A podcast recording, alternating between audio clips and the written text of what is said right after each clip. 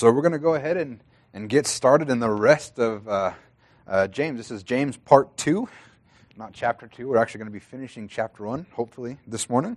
So, uh, uh how many of you guys enjoyed last, last week and learning about James? And uh, I mean, it's, I, I, read, I read about this stuff and I'm amazed at, at how God is so good to reveal His heart, His plan to us. It's, it's amazing to me that, like, and we read it, and some stuff can be difficult, but most of the stuff, when, when God speaks to us, is in a way that all of us can understand. I figure if I can understand it, anybody can understand it. But last week we, we kind of looked at, and we didn't look at too much actually, but we looked at that, uh, who James was, right? He was, he was Jesus' brother. And, and he lived and he was born with Jesus and, and uh, grew up with them. And, and imagine he was much like siblings today. They fought, they wrestled, they did all those kinds of things. And, and uh, you know, who did it? Both pointing at each other. It was somebody else. I, I, mean, it had to be the same, right? We're not any different than kids. Kids back then, I don't imagine. And uh, and they grew up together. It's, they were brothers. And then some, then one day, he reveals himself to the world because Mary already knew who her son was, but he reveals himself to the world. He's the Son of God. He's the Messiah. And James is like, "No, I, I grew up with you. I knew who you were. That's not who you were. That's crazy." And he had a hard time. He didn't believe in his brother at first. But as we go through the scriptures and in time, we see that he began to believe in his brother. But not only did he begin to believe in his brother, he ends up being one of the pillars of the church, one of the decision makers in the early church. He is who helped shape and guide what the church would be even today. And as we learn about that, we're, we're listening to him speak. He's probably an old man at this point, and we're listening to him speak, and, and we learn that this is somebody that we should probably pay attention to. He's someone whose, whose advice we can heed because he's kind of got it figured out. He, he knows who his brother is, he knows who God is, and he begins to, to, to lead us as we learn from him. And, and I, when we look at this stuff, we, these aren't just the ramblings of crazy old men, but these are the ramblings of one, men who lived with Jesus. They walked with Jesus. They knew who he was. They loved God. And then they were inspired by the Holy Spirit to speak these words. So I think when we listen to what they're saying, we should, we should heed what they're saying in our lives. Amen? And then we took a look at, you know, what the, the, the, the, the we talk about how he's worthy to listen to and how we should pay attention. Then he comes out and says the craziest thing that trials should be our joy. And then I still I read that and I understand where he's coming from, but sometimes I'm like, did you even have any trials? Because I, I haven't had a trial that's been fun for me yet. But he says, consider them joy because they, they, they build you up, they strengthen you, they make you stronger, and they're actually making us stronger Christians and more effective. Amen. And then we learn to, to ask God for wisdom, which is, seems like it's common sense, but the good news is, is when we ask God for wisdom, not only does He give it to us, but He gives it to us without reproach. He doesn't think less of us. He actually probably thinks more of you if you took the time to ask Him what to do rather than just doing it your own way. Because we all know what happens when we decide to do it our own way. At least, I don't recall off the top of my head.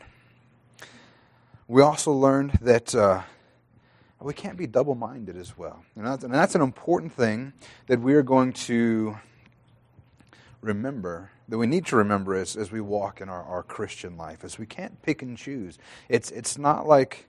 It's, it's, it's not like a buffet where you can like I like this I like that but I'm going to pass on this we have to take it as a whole and we have to be solid with what not double-minded and when we when we say what we believe we have to walk that out and not be wishy-washy and the great news is, is that what we're putting our faith into is something that's worthy to be putting our faith into. We don't have to worry that, that if we put faith in this, we're going to somehow be let down, but we can put our full and whole trust in Him. Now, that's the recap of the first eight or so chapters, nine chapters of, uh, eight chapters of James. And we're going to go ahead and get started now with the rest. James 1 9 through 11 says, Let the lowly brother boast in his exaltation in the rich in his humiliation, because like a flower of the grass he will pass away. For the sun rises with its scorching heat and withers the grass, its flower fails, and its beauty perishes, so also will the rich man fade away in the midst of his pursuits. You know, I believe that the whole purpose of this passage here is to instruct us to have a correct view of ourselves. You know, and, and then the reality is, is, that, is that we can sometimes look at ourselves and be uh, totally misinterpret who we are because we look at ourselves in, in the physical sense instead of seeing ourselves as how God sees us.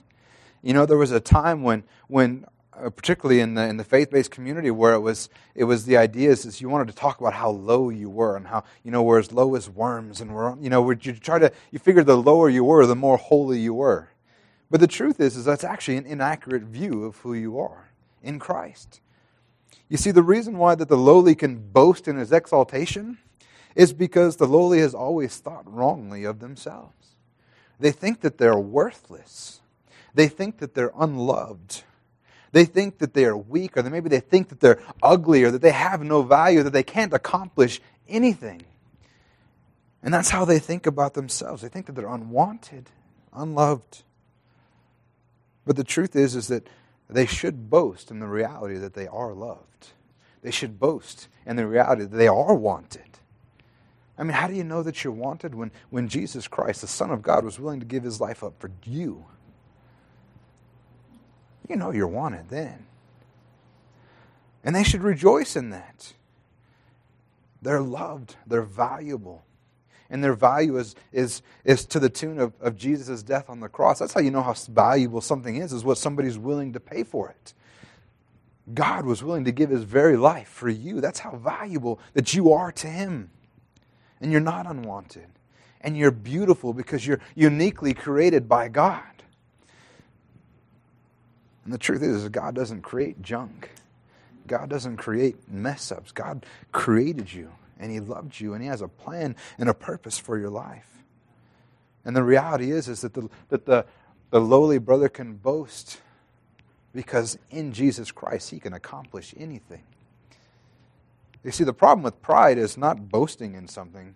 If you're boasting in, in what you can accomplish in Christ, you're good, you're good to go.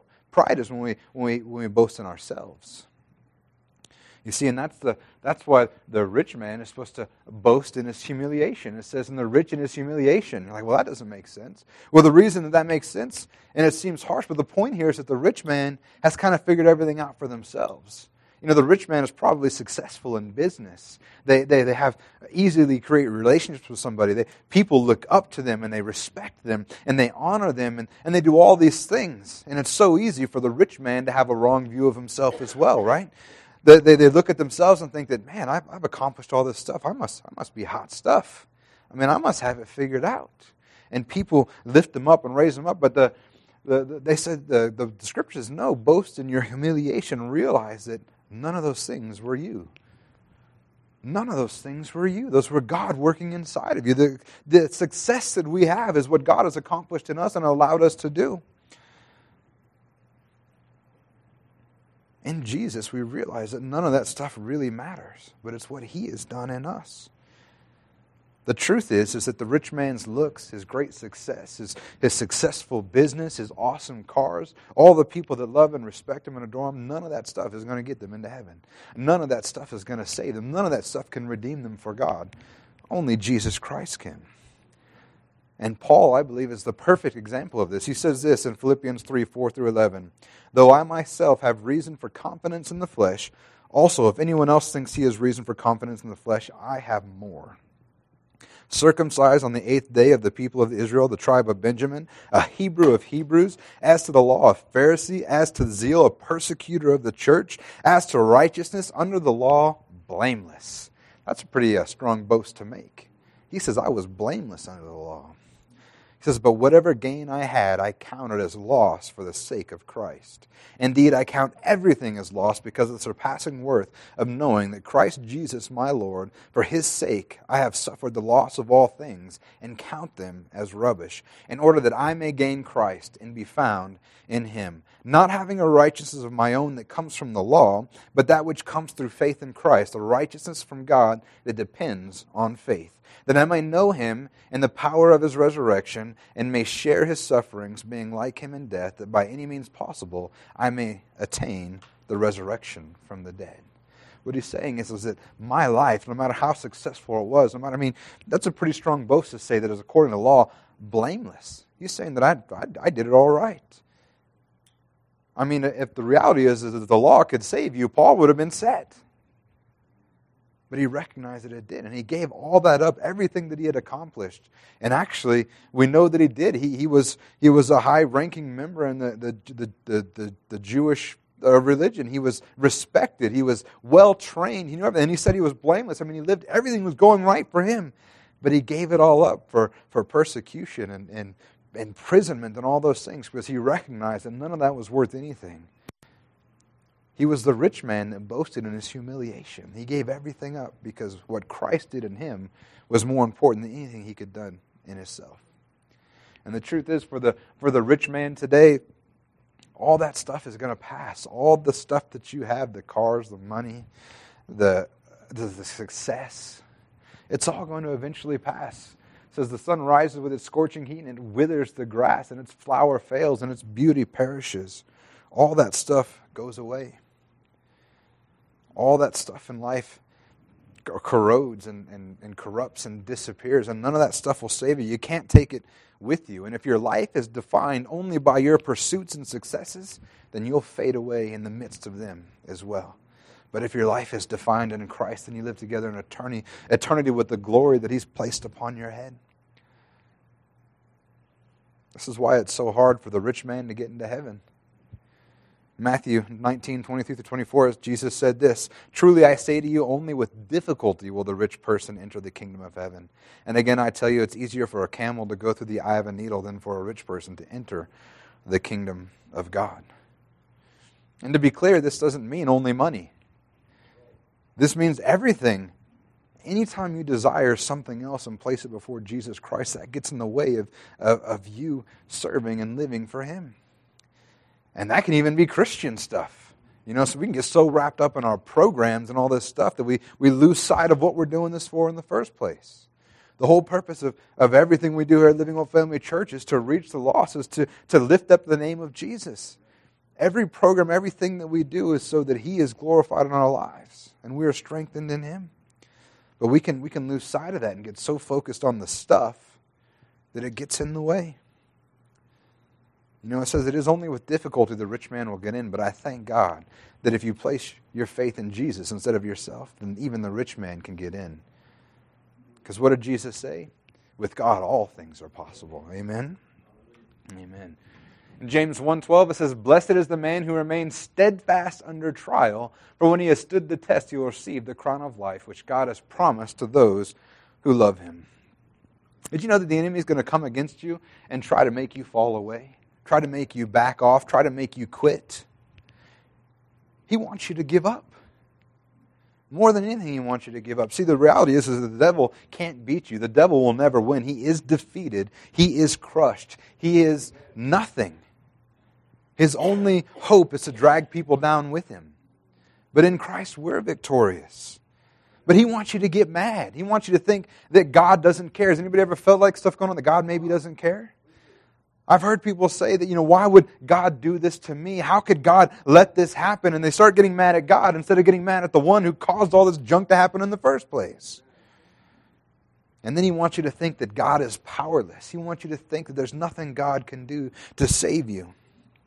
The truth is, he just wants your company for eternity. He can't get out, he can't win. There's no redemption for the devil. So he just wants to to, to bring, you know, your misery loves company. That's basically what's going on there. And this is what remaining steadfast is all about. It's about standing firm until the end, no matter what comes against you, no matter what presses against you. And this isn't about having a bad day. How many know that, that we have bad days and we make mistakes, we do stupid things? That's not what this is about. It's not about making a mistake. It's about living your life always looking forward, always getting back up. John 2, 1 John 2 1 says, My little children, I'm writing these things to you to say to you that I am writing these things to you so that you may not sin. But if anyone does sin, we have an advocate with the Father, Jesus Christ the righteous. The truth is, is if we fail, if we sin, we stumble, we mess up, Jesus died to, to clear all that stuff up. Every sin that you've ever committed and every sin that you will commit has been covered by the blood of Jesus. There is nothing that is not covered by what he did. But the truth is, is we have to stand strong. We have to remain steadfast. Steadfast. Colossians 1 22 through 23, it says, He has now reconciled in his body of flesh by his death in order to present you holy and blameless and above reproach before him. if indeed you continue in the faith, stable and steadfast, not shifting from the hope of the gospel that you have heard, which has been proclaimed in all creation under heaven, of which I, Paul, became a minister. Our standing before God is solid. We can be confident in it as long as we remain in the faith. As long as you remain trusting Him. Like I said, it's not about making mistakes, but you can turn around and walk away.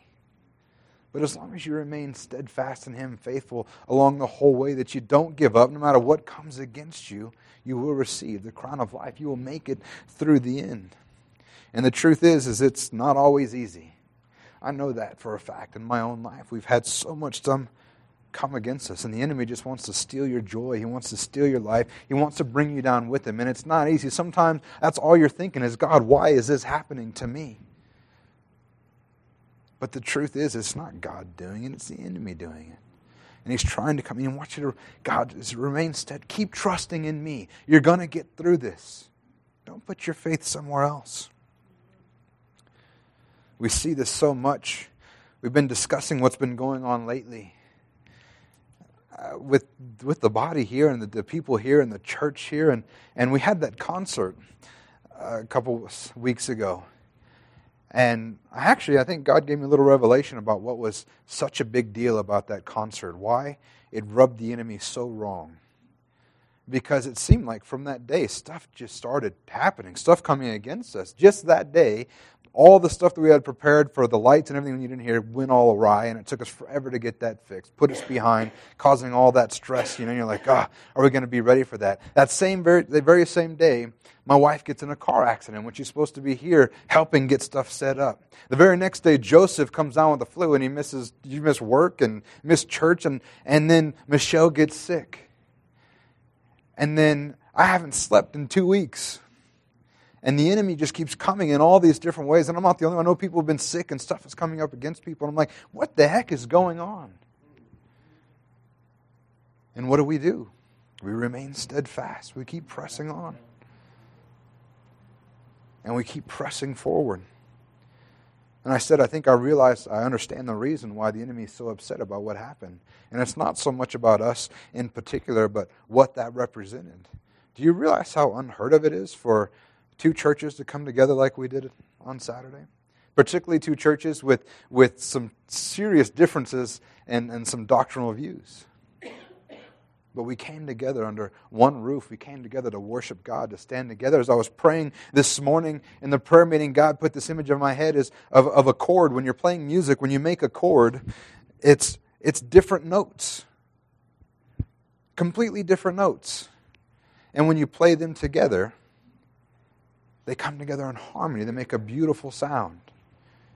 But they're completely different notes. They're not the same. They're com- I mean, they're scientifically they're measured different. Everything about them is different. But when they're played together, they play a beautiful harmony. They come together in one sound.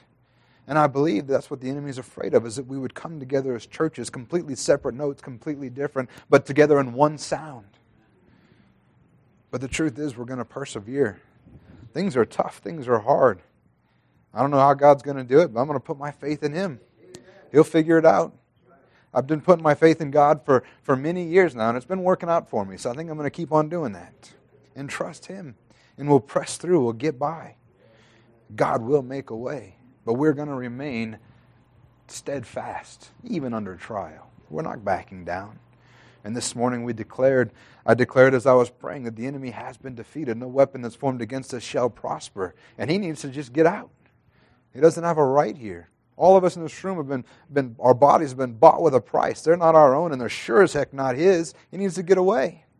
And the Bible says that if we resist the, the enemy, he must flee from us. And that's what we're going to do. We're going to resist. We're going to remain steadfast no matter how it gets. We're going to recognize that it's not God doing any of this stuff. We're not going to give God credit for something the enemy is doing. That's just ridiculous. But we're going to remain steadfast. Amen.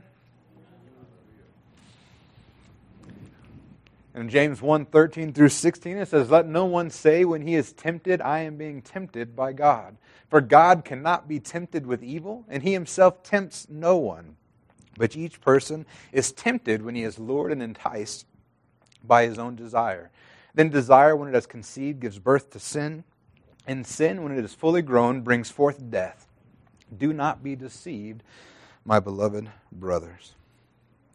The enemy is always going to try to tempt you and deceive you and try to make you think, like we said earlier, that God is doing something that he isn't. And there's a reality, and like he said, consider it all joy when you encounter various trials. But don't for one second say that when I'm tempted, I'm being tempted by God. When you're going through these things, it's not God that's doing it. Now, to be clear, God will use these very things to help you grow, to strengthen you, to, to help you become a, a stronger Christian, a stronger father, a husband, or a wife, or a friend. God will use these things to, to strengthen you and shape you into what He wants you to be. But don't think for a second that He's the one that sent it. He's not the one that sent you the temptation, He's not the one that sent you the trial. But that's the thing. The scripture says that, that God will, will take everything and bring it together for those who, who believe. He'll make it to good for those who believe and are called according to his purpose. And it's funny to me, I don't know why the devil keeps trying, because he keeps trying stupid things, and every time he, he does, God's like, yeah, we'll use that for the good. It's like, well, I'm going to do this horrible thing. Yeah, I'm going to make that for the good. You would think he would give up eventually. But the problem is, and the reason why he doesn't, is for every time someone remains steadfast, for every time someone remains firm, there's somebody else who gets pushed down and gives up. And that's what he's hoping is that you'll give up, that you'll blame God. See, the truth is, is God doesn't tempt us. God is not using sin to entice you to try to somehow test you and make you stronger. God is not gunning for you to fail. God wants you to be successful. You're his son or his daughter, and he loves you more than anything. And God certainly doesn't make us in a way that would cause us to want to sin or do silly things. The truth is, is we're born broken because of what, what the when Adam fell and what the enemy tried to, to rip us apart from God. He, we're born broken. We're born with, with wires crossed and stuff not working right, and we're enticed by sin and we want to do those things. And the truth is, if you've not been born again, you can't even live without sinning because you are a slave to that sin. One of the things that I see is, is people will, will argue that homosexuals' brains are different. That's why that they have to do the things that they do. But you can say the same thing about kleptomaniacs. Their brains are actually wired differently, and they, they feel that they have to steal. In the same way with, with, with psychopaths that, that are mass murderers that feel that they have to murder. And I'm sure their brains are wired a little bit differently. But the truth is, is that I don't believe for a second that God made them that way. It's true, we're born in a fallen world, a broken world, and, and some stuff isn't wired right. And that's where the love of Christ and His power within us can change us and, and remake us the way that we're supposed to be in His image, living like He does. The truth is, is that there have actually been recent research that have looked into brain plasticity, and that's actually the ability for our brain to actually rewire our entire lives. You've probably heard it said that you know you're only born with so many brain cells and you can't grow anymore, but that's actually not true. We continue to, to regenerate brain cells our entire life, and the way our brain works can be rewired. If you don't think that's true, then uh, a simple test that you can do is, you can actually buy glasses that will flip your vision upside down. If you wear those all the time, it'll only take a couple of days for your brain to rewire everything in your head so that the images are turned right side up again. When I first got these glasses, my left eye prescription is way worse than my right eye prescription.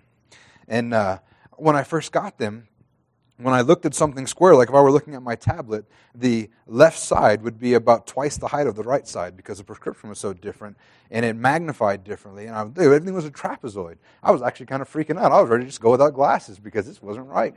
But it took about two weeks, and now everything is square when I look through my glasses. Funny thing is, if I take my glasses off, it's, it's not square anymore. But when I'm on, now it's opposite. The other side is bigger when I don't wear glasses.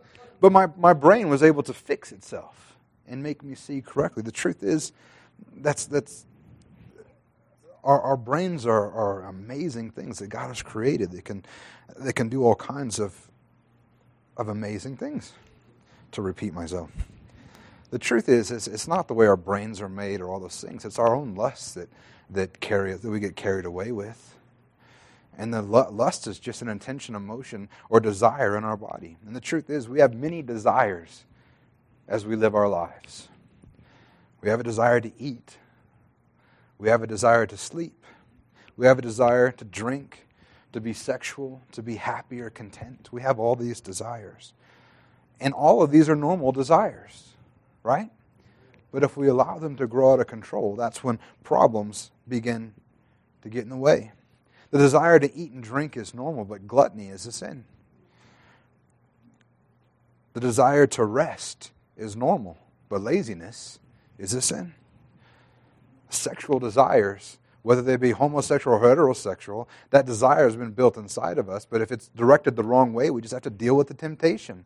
The temptation in the wrong direction, doing things in the way God not in, intended, is, is the issue. Sexual desires are normal, but to act on them outside of the marriage covenant is a sin. And the desire to be loved and content and happy is normal. But fulfilling that in any other way than Jesus leads to sin.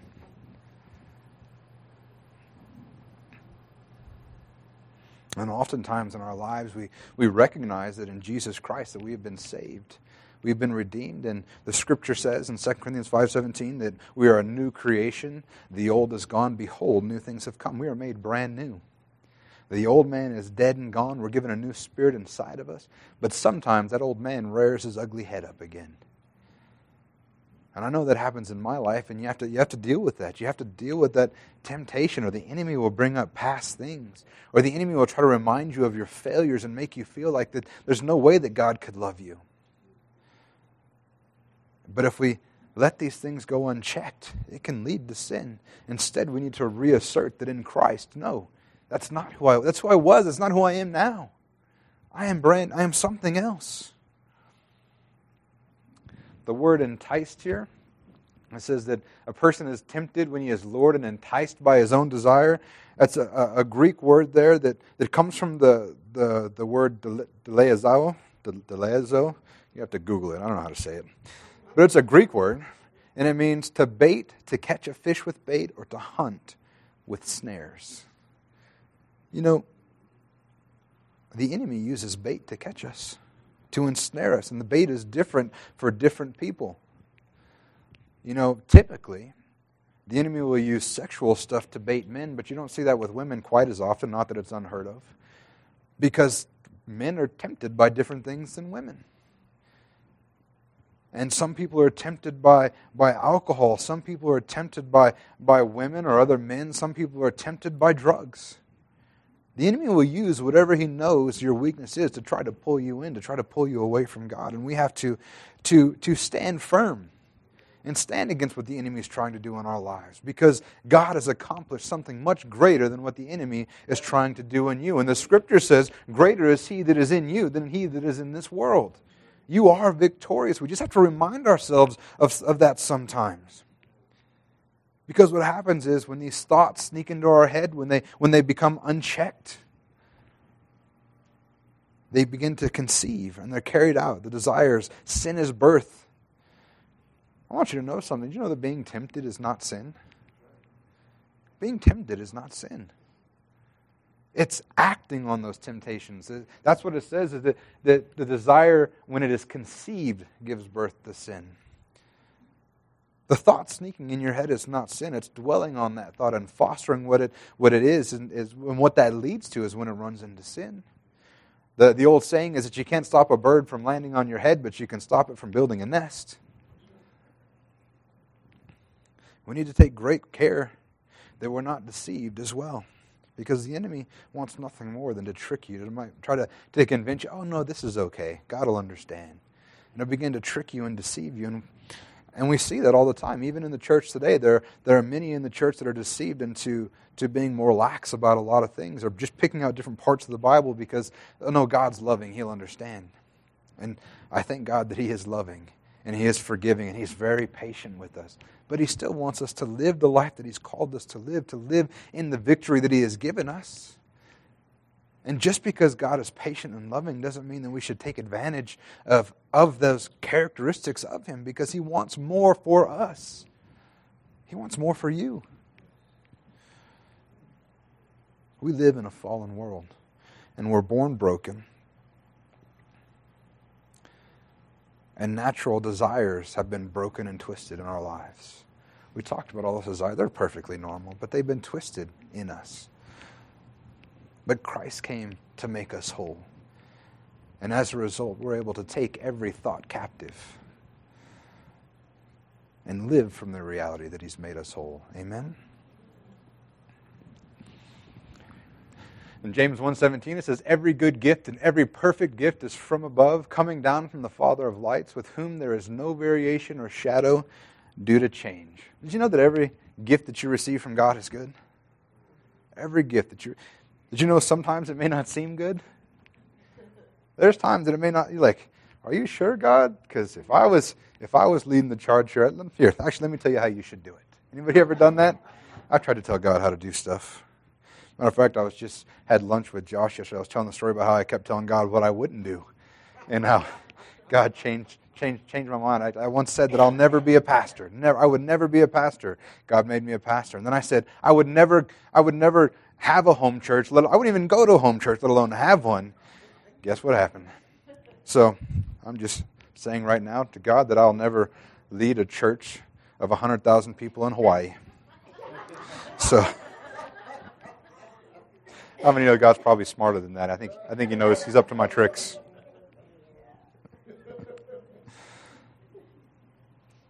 See, now you get, I don't even know where I was. Where was that? Oh, yeah. Every, yeah, we're going to get there. I believe that God's, God's working in us right now. But every gift comes from God, is good, even if it doesn't seem good. We may not understand it at the time, but God only has our well being in mind. It's kind of like when we tell our kids they're not allowed to go play in the freeway. They're like, man, you guys, parents suck. They won't let me do anything fun. But, yeah. but uh, the reason we do those things is to keep them safe. It's not to take away their fun, it's to keep them alive and whole and well. Or it's like requiring them to be responsible and keep their room clean or do their chores. It doesn't seem like a good gift, but you're actually training them for life so that they will be an effective member of society, that they'll grow up to be the, to be the mighty men and women of God that they were called to be, even though it may not seem like such a great thing to them. I mean, shoot, you can look at the popular. Remember Karate Kid? Wax on, wax off. He didn't think that was a good gift, but it turns out he was training him to be an, an amazing martial artist, right? Same thing.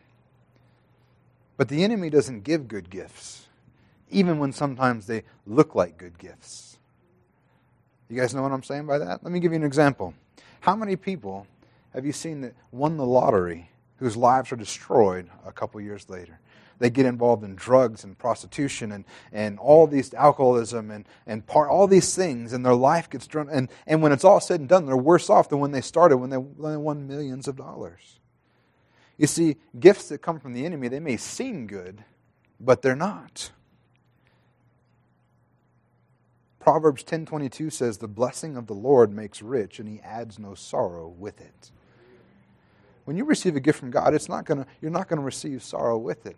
Some of you guys are wondering like, "Man, God wants me to prosper. How come I don't have tons of money?" Probably because if you had tons of money, it would kill you.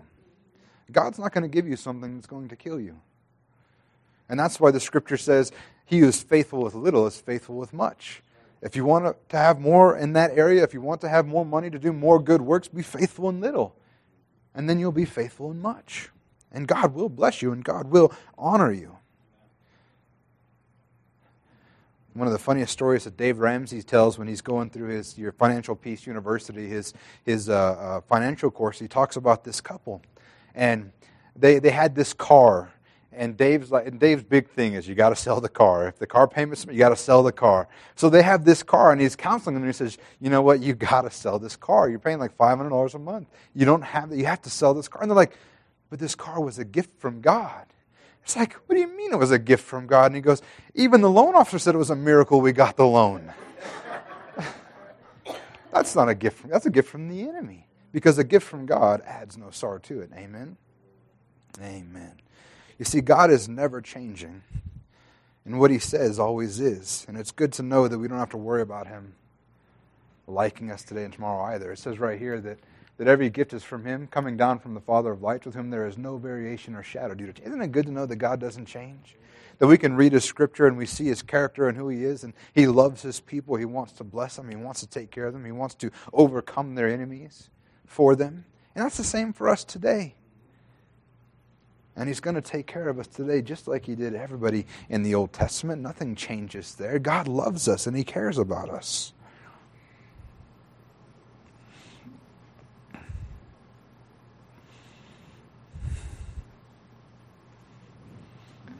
Yeah, we're not going to get through this again. So we'll end here on James 1:18. It says, "Of his own will he brought us forth by the word of truth that we should be a kind of first fruits of his creatures." God was active in our creation. And it's his will that we are. You weren't some accident. We weren't some uh, some cosmic joke that crawled up out of sea sludge and eventually turned into humans. God was active in our creation. You see, with everything else, God just spoke and it was. But with us, he actually got down on his hands. And he got his hands dirty. He went into the dirt and he breathed life into us. We were special to God. God could have just spoken, and we would be. But we were something different to God. And he, he knelt down and he was active in our creation. Because we were different. We're not like the animals that live. We're a first fruit of his creation. He, he breathed his very own breath inside of us to give us life.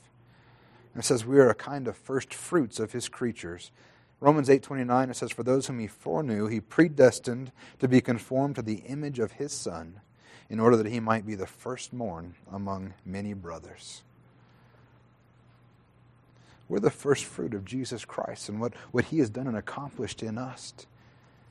And like I said, when God created man, he cared. He was active in his creations, and it was something that was important to him. And then in his son, he regave us that life. He recreated us in that same way that He first created us. Because when, when Adam fell, we were broken. We were different. We were separated from God. All that care that He took when He breathed His life into us and we were one spirit with Him, that was broken. But in Jesus, He restored that, what was lost to us. And He's once again breathed life into us through His Son and made us brand new. And we are victorious, and we are whole, and we are perfect, and we are righteous in Him. So let's go ahead and, as we continue through this book and we, we heed the words of James, let's, let's begin to people who recognize these things about ourselves. The lowly boast in their ex- exaltation, the rich boast in their humility, but the reality is, both of them are boasting in the same thing, and that's what Jesus Christ has accomplished in them. Amen. Let's, let's be a people who live our lives from the reality of what Christ has done in us, not working towards righteousness, but from righteousness. And let's be a people who recognize who God is and his love for us. Amen.